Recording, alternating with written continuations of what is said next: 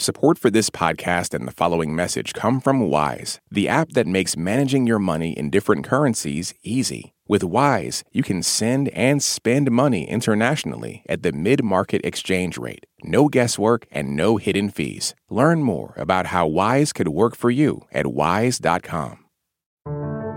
Today on State of the World, a pivotal election in Taiwan and an inauguration in Guatemala that almost didn't happen. Thanks for listening to State of the World from NPR. We bring you the day's most vital international stories up close where they're happening.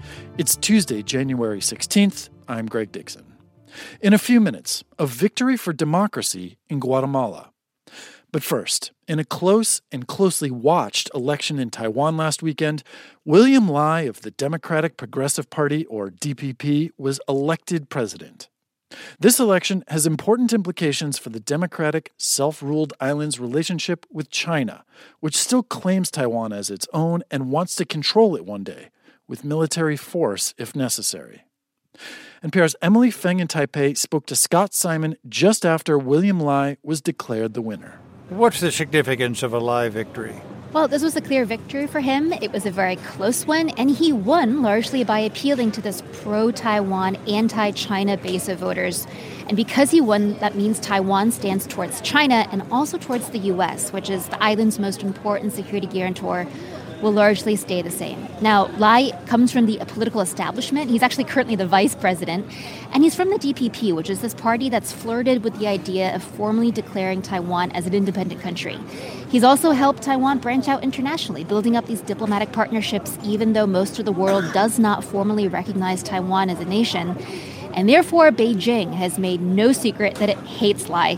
His running mate, Bi Khim Hsiao, who which is uh, Taiwan's next vice president, has already been sanctioned by China. And Beijing has said repeatedly voting for Lai would be choosing war with China. However, so far, China's been pretty restrained in its rhetoric about the Taiwan elections, and they've no indication they want to escalate tensions at this stage.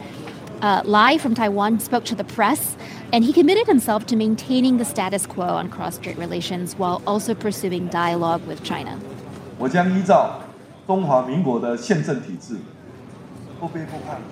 He said he had responsibility to maintain peace in the Taiwan Strait, but he would also use exchanges to replace obstructionism, use dialogue instead of confrontation, and confidently pursue cooperation with China, but he was determined to safeguard Taiwan from threats and intimidation from Beijing. Emily, you mentioned the closeness of the margin. What kind of mandate does Mr. Lai have?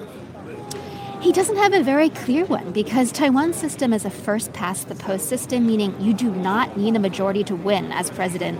And Lai got only about 40% of the popular vote, so that diminishes his authority a bit. His party, the DPP, has just secured a historic third term in the president's office. This has not happened before in Taiwan's admittedly very short democratic history. But the DPP does not have a majority in the legislature anymore. So it's going to have to negotiate with two other opposition parties, which made these big legislative gains and that means gridlock for the next four years. The other two parties could very easily hold up policies that Lai's office proposes on, say, national defense or other budget priorities, introducing delays in policies that Taiwan might not have when it comes to deterring China. Emily, what, uh, what can you foresee after Mr. Lai takes office? Well, he's coming into office in a highly divided Taiwanese society. They're divided along lines of identity, whether they feel more Taiwanese or if they still feel culturally Chinese, and also divided along perspectives about how to best deter China. But the biggest priority for him is going to still be domestic. You know, the bread and butter issues that voters voted on, like the economy and, and housing prices, familiar probably for most American voters.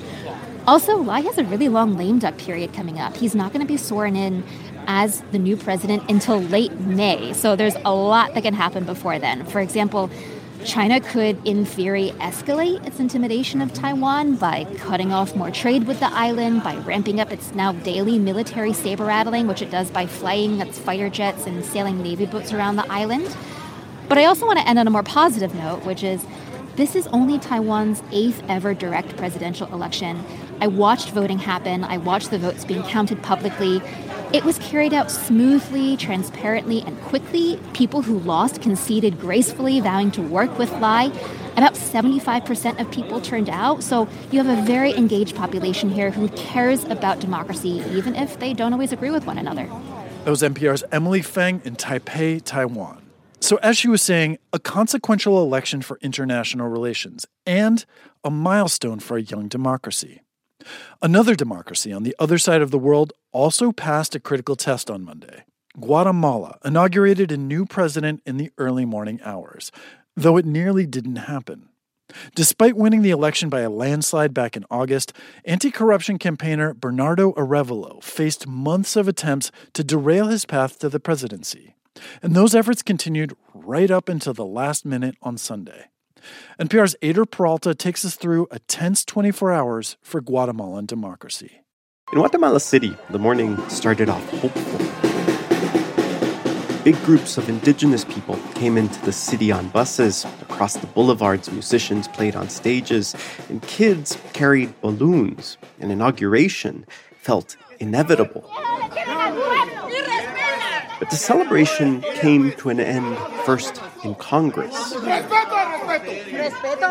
The outgoing Congress chained doors and threw up parliamentary roadblocks to keep the new Congress from taking office. The young, idealistic people who had just won elections forced open the door and began shouting, Respect the popular will. In Guatemala City's main plaza, that video ricocheted across cell phones, and indigenous authorities called for a march.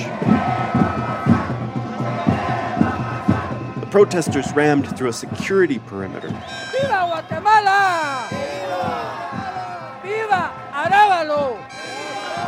Irma de Diegues, a lady in her 60s, stood just behind the crowd, hugging the Guatemalan flag, marveling at what was happening. Éramos pocos. Si mucho éramos como unos 10 al principio. We used to be few, she says, but now look, all of Guatemala is here. The Guatemalan American writer Francisco Goldman calls what's happening in Guatemala a civic miracle. Somehow, the young urban progressives and the rural indigenous communities that make up about half this country formed a coalition and outsmarted a system that had been rigging elections for decades. They made a reformist anti corruption candidate president. So the focus, says Goldman, has been on Bernardo Arevalo.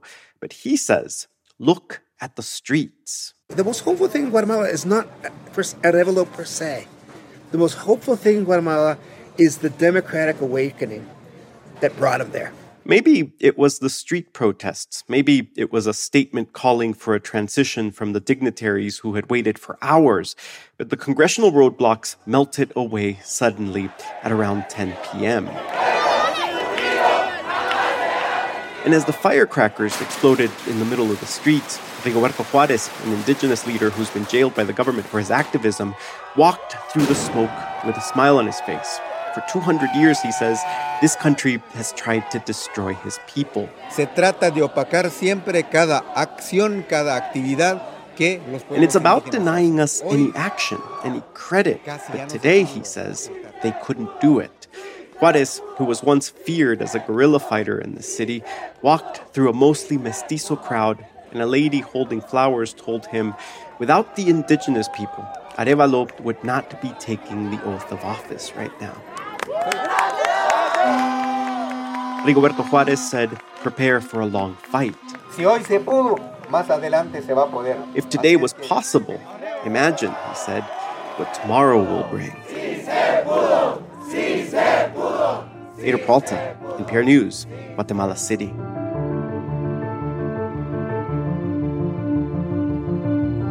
That's the state of the world from NPR. Thanks for listening. We'll see you again soon.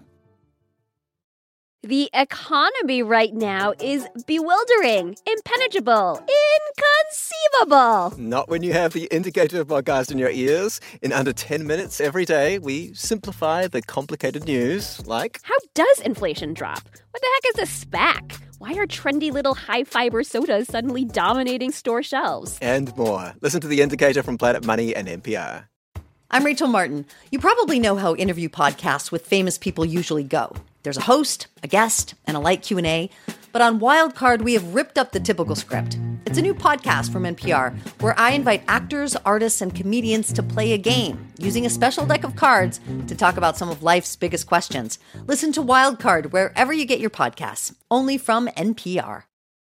Jasmine Morris here from the StoryCorps podcast. Our latest season is called My Way stories of people who found a rhythm all their own and marched to it throughout their lives. Consequences and other people's opinions be damned.